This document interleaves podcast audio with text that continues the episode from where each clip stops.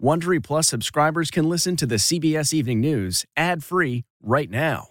Join Wondery Plus in the Wondery app or on Apple Podcasts. This spring, if you'd rather spend time enjoying your lawn instead of trying to keep it alive, there's good news. TruGreen is the easiest and most affordable way to get a beautiful lawn. All you have to do is water and mow, and they'll do the rest. Weed control, fertilization, aeration, and even some things you might not even think of. They'll do all of it, while you can do literally anything else. With TruGreen, you can have your lawn looking as good as a putting green. That's not hyperbole. TruGreen is the official lawn care treatment provider of the PGA Tour. TruGreen offers a satisfaction guarantee, and they have a verified best price promise, which guarantees you the lowest price with no compromise on quality. You do you. Let TruGreen do your lawn care. Visit trugreen.com to get the best lawn at the best price with the best people guaranteed.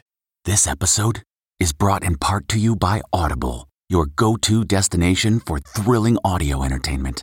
Whether you're looking for a hair raising experience to enjoy while you're on the move or eager to dive into sinister and shocking tales, Audible has an exclusive collection of thrillers from best selling authors that will keep you on the edge of your seat like James Patterson's first audio only thriller, The Coldest Case. Experience stories like never before, where every chilling detail is brought to life by captivating sound design. Plus, as an Audible member, choose one title a month to make yours forever. And now, new members can try Audible free for 30 days. Just visit audible.com slash WonderyPod or text WonderyPod to 500 500. That's audible.com slash WonderyPod or text WonderyPod to 500 500. Tonight, the fallout over a White House aide's explosive January 6 testimony. Could former President Donald Trump face criminal charges? The possible new legal jeopardy for Donald Trump and his inner circle. The concerns tonight about possible witness tampering. R. Kelly sentenced to 30 years in prison in a sex trafficking case. Charges he denied in that bombshell interview with Gayle King. Robert. We speak to a survivor victimized by the disgraced R&B star. Still performing abortions. The uncertainty tonight in states with trigger laws. The clinic seeing a surge in calls trying to get in as many patients before the bans take effect. U.S. beefing up its military presence in Europe. Our CBS News investigation crime without punishment. Unsolved murder in America. Why cases are going unsolved at record numbers.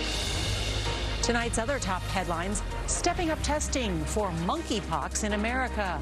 A terrifying moment at Yellowstone where a man and his son got attacked by a wild bison. And celebrating Pride Month with a female baseball star going public with her own personal truth at the age of 95.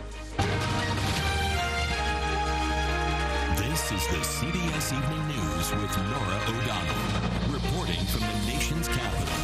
Good evening, and thank you for joining us on this Wednesday night.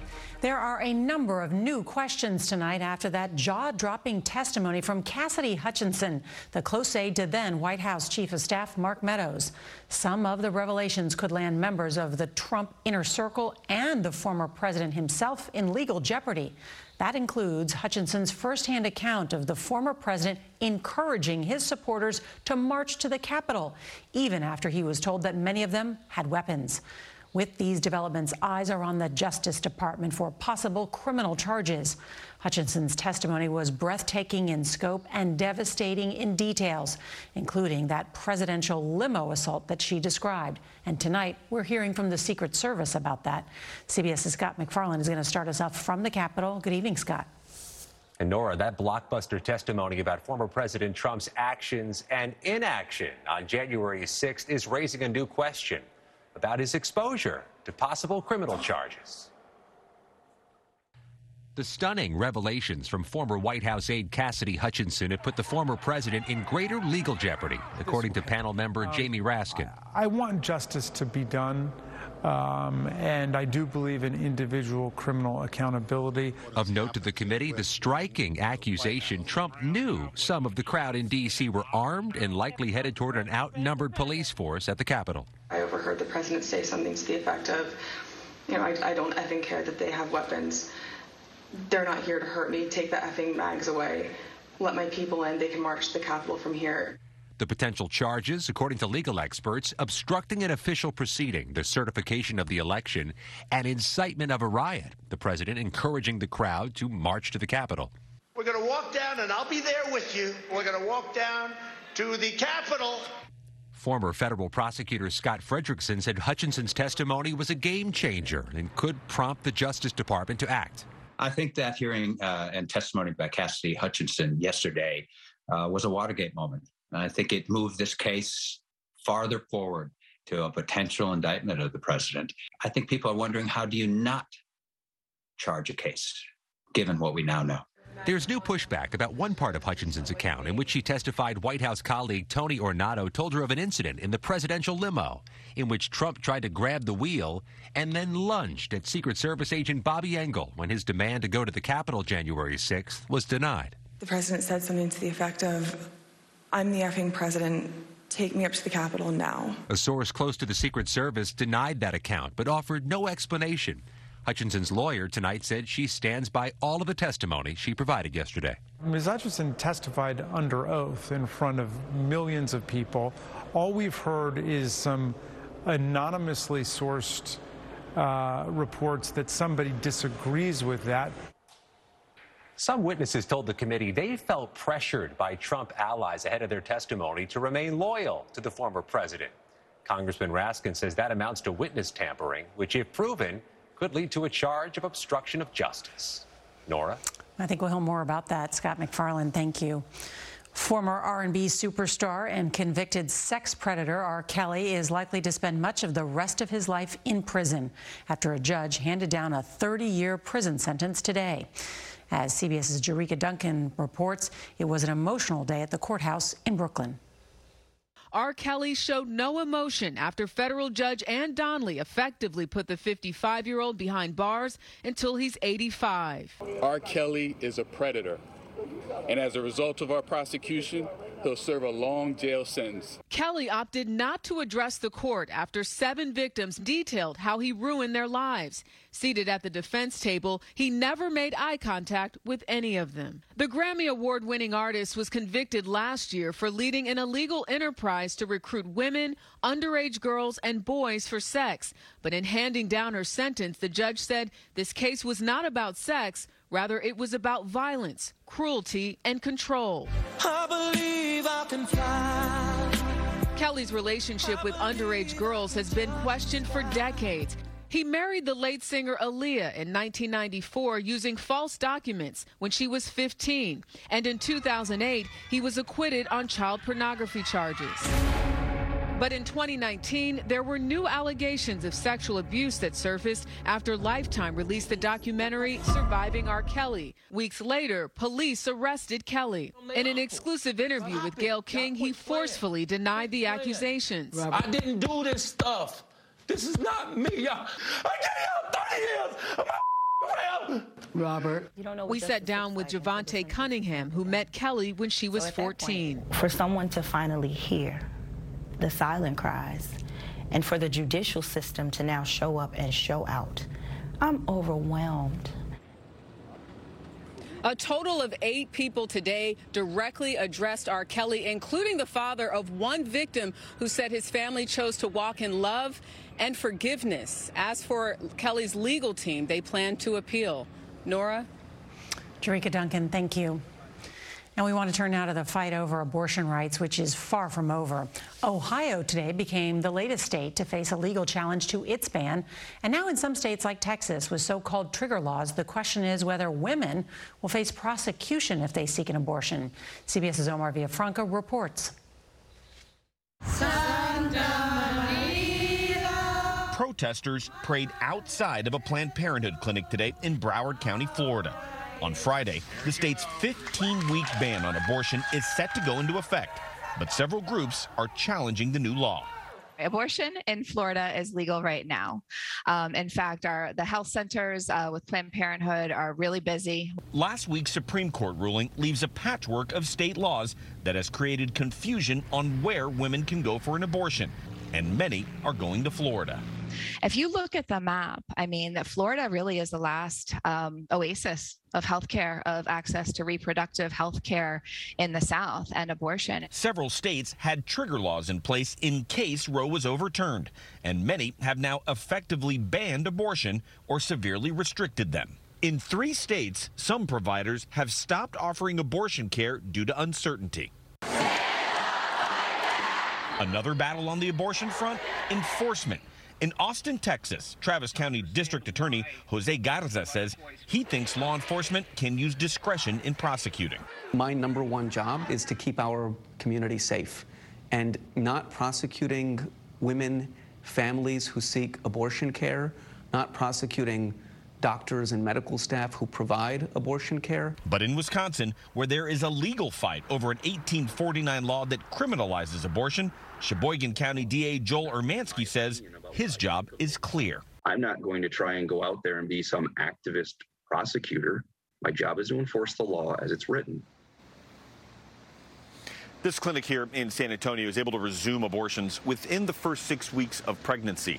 State of Texas also started a new website today that gives information on abortion alternatives and adoption. Norah? Omar Villafranca, thank you.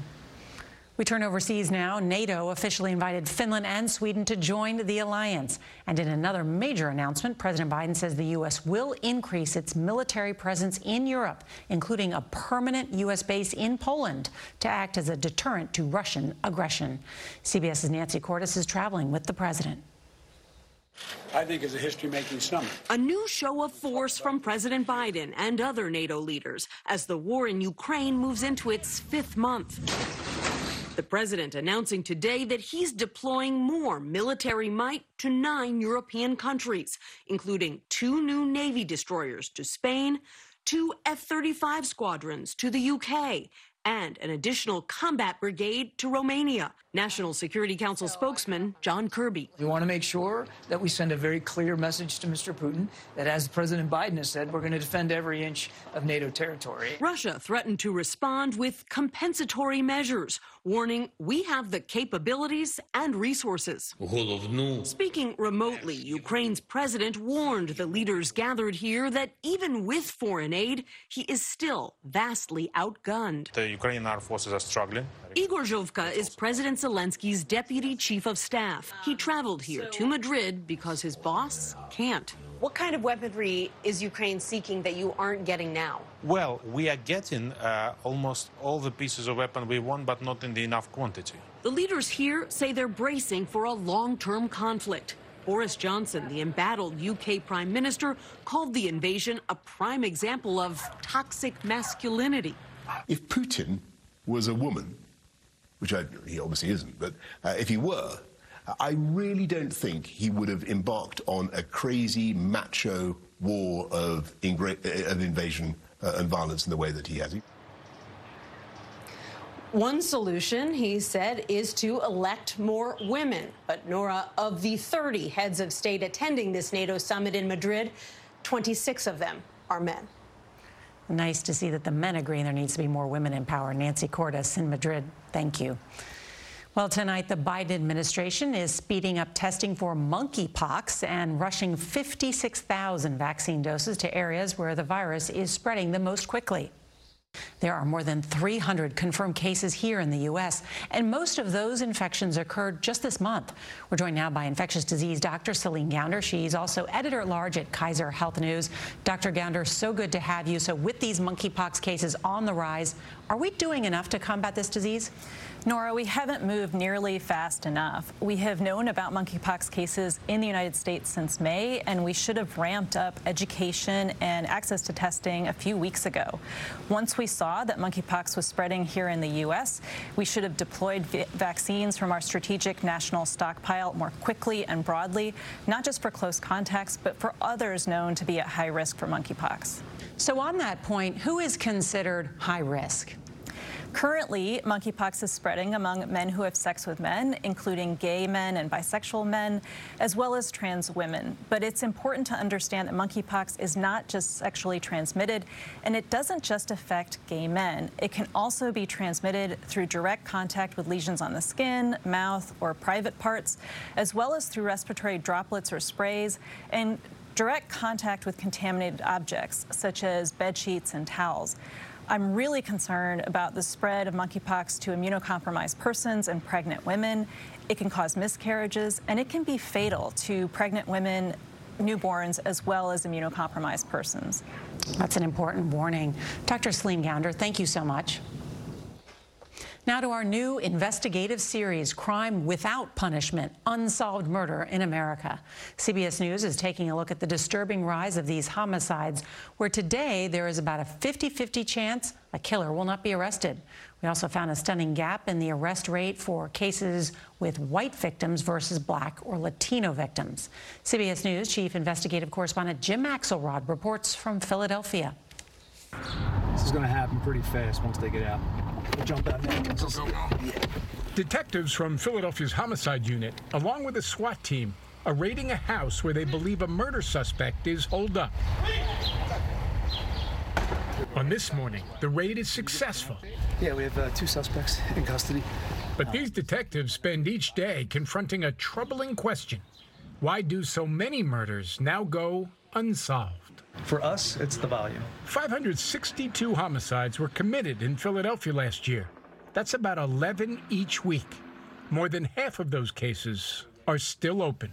It's the number of murders, and we just keep going and going and going. It's just the volume just comes in and it just crushes you. In the 1960s, police solved 8 out of every 10 murder cases in America. Today, it's barely 1 in 2. It has never been this bad. During the last seven months of 2020, most murders went unsolved, and that's never happened before in America. What chiefs nationwide told us hinders murder investigations most the breakdown between police and communities of color in a post George Floyd world. Our investigative data team analyzed unsolved murders across the country. The rate of arrests over the last 30 years when the victim is white has risen above 85%. Watch how the rate declines when the victim is Hispanic. And even fewer arrests are made when the victim is black. The disparity is stunning. It is stunning. It's not just here. It's not just here. Danielle Outlaw is the commissioner of the Philadelphia Police Department. She says police need the community's help, but knows it must be earned. Are black murders pursued as aggressively? Yes. As urgently? Yes. With the same amount of manpower? Yes. Yes. Again, it's so across. Then why do you end up with this kind of disparity? I think it's obvious. I'm a black woman. What we need is a collaborative effort in solving these cases. Sometimes it sounds like what's implicit is that the community of color needs to trust the police more. No, not at all. We're talking about historically issues, systemic inequities that contribute to the mistrust. It has to be a two-way street. Jim Axelrod, CBS News, Philadelphia. Jim Axelrod's investigative series continues tomorrow night with mothers who have taken it upon themselves to investigate the murders of loved ones.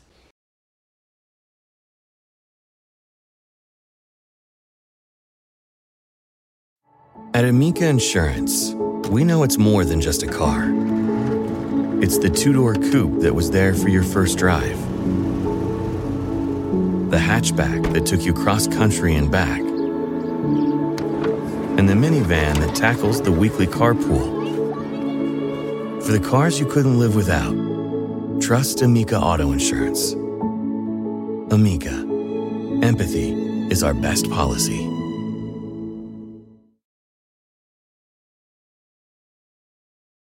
In Northern California, at least four structures have burned, and hundreds more near the Yuba River are being threatened by a fast moving wildfire. Families were sent scrambling from their homes today. Officials at Yellowstone National Park are investigating a terrifying incident where a man and his son got tossed by a wild bison. Officials say they got too close to a male bison on Monday and it charged at them. Video shows the man grabbing the boy before he was gored and flung into the air. The man was treated for injuries. Tourists are warned the obvious, which is to keep at least 75 feet away from the bison. As we celebrate Pride Month, we have the story of an amazing woman who once helped save America's pastime. Now she's telling her story, which includes a secret that was decades in the making. Here's CBS's Chris Van Cleave. There's no crying in baseball. There's no crying in baseball. 30 years ago this weekend, A League of Their Own premiered at the box office. It was a hit. Inspired by the 1940s All American Girls Professional Baseball League and players like Maybelle Blair. If it hadn't been for the war, we would have never had our dream. When you were playing boys' teams back in the, the 40s, you guys won. Well, sure, some of them, yeah. Amazon is now revisiting their story and exploring subjects not talked about in the 1992 film or in the 1940s. There was queer girls uh, that were playing baseball and we had to hide it. Blair was so moved at the show's premiere, she publicly came out at 95. I think it's a great opportunity for these young girl ball players to come realize that they're not alone and you don't have to hide. I hid for 75, 85 years, and this is actually basically the first time I've ever come out.